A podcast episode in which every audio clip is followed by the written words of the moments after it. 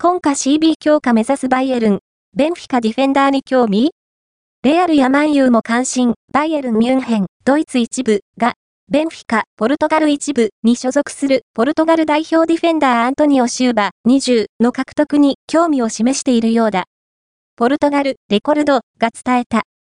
ベンフィカ下部組織出身のシューバは、2022年8月にトップチームデビューを果たした。ビルドアップ能力の高さや対人プレーの強さ、高いボールダッシュ能力の高さが武器のセンターバック。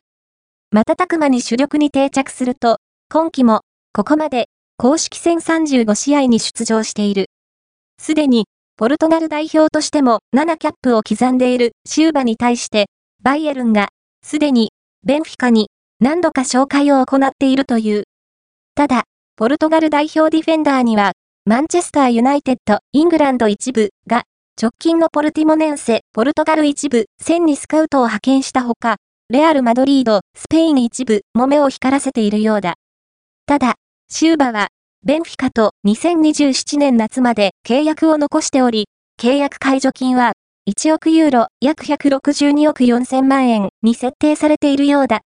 なお、今季限りで退任が決定しているトーマス・トゥヘル監督体制で序列が4番手に降格したオランダ代表ディフェンダーマタイス・デリフトに、マンチェスター・ユナイテッドやアーセナルが関心を示していることから、去就は不透明。加えて、フランス代表ディフェンダーだよ歌メカノのパフォーマンスに波があることから、センターバックの補強に乗り出すと見られている。